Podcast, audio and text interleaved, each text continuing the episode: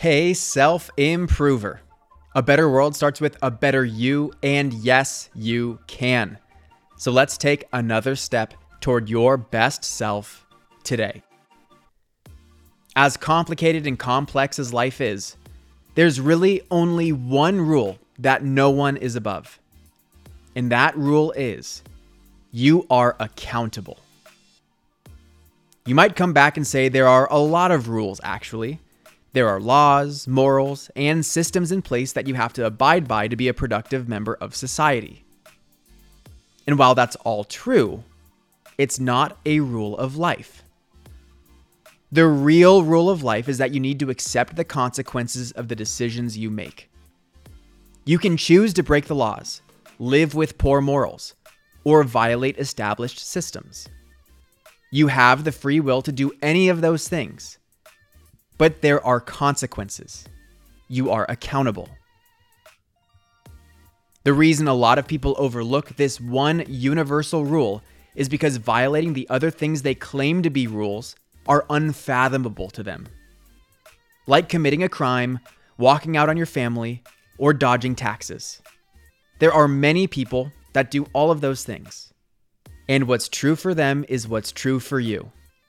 You are accountable.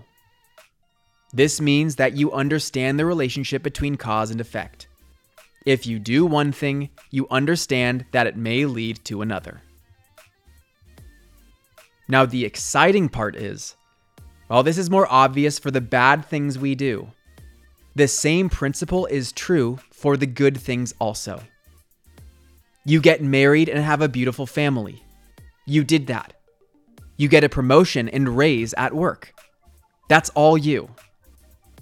Being accountable helps you take complete ownership for everything that happens in your life. This means that if you want to change your life's trajectory, you need to change the way you show up for it. This is where making better choices, being more focused, enforcing stronger boundaries, and taking on calculated risk are all a way to play the game of life. But know that when you play a certain way, you're accountable to the results that come from it. Understanding that this is the one and only rule of life, what do you want to do differently? Where are some of your problems popping up? What are some of the emerging opportunities you see? Because when you change the input, you change the output. If you want to change the fruits, you've got to change the roots. I'm Brian Ford.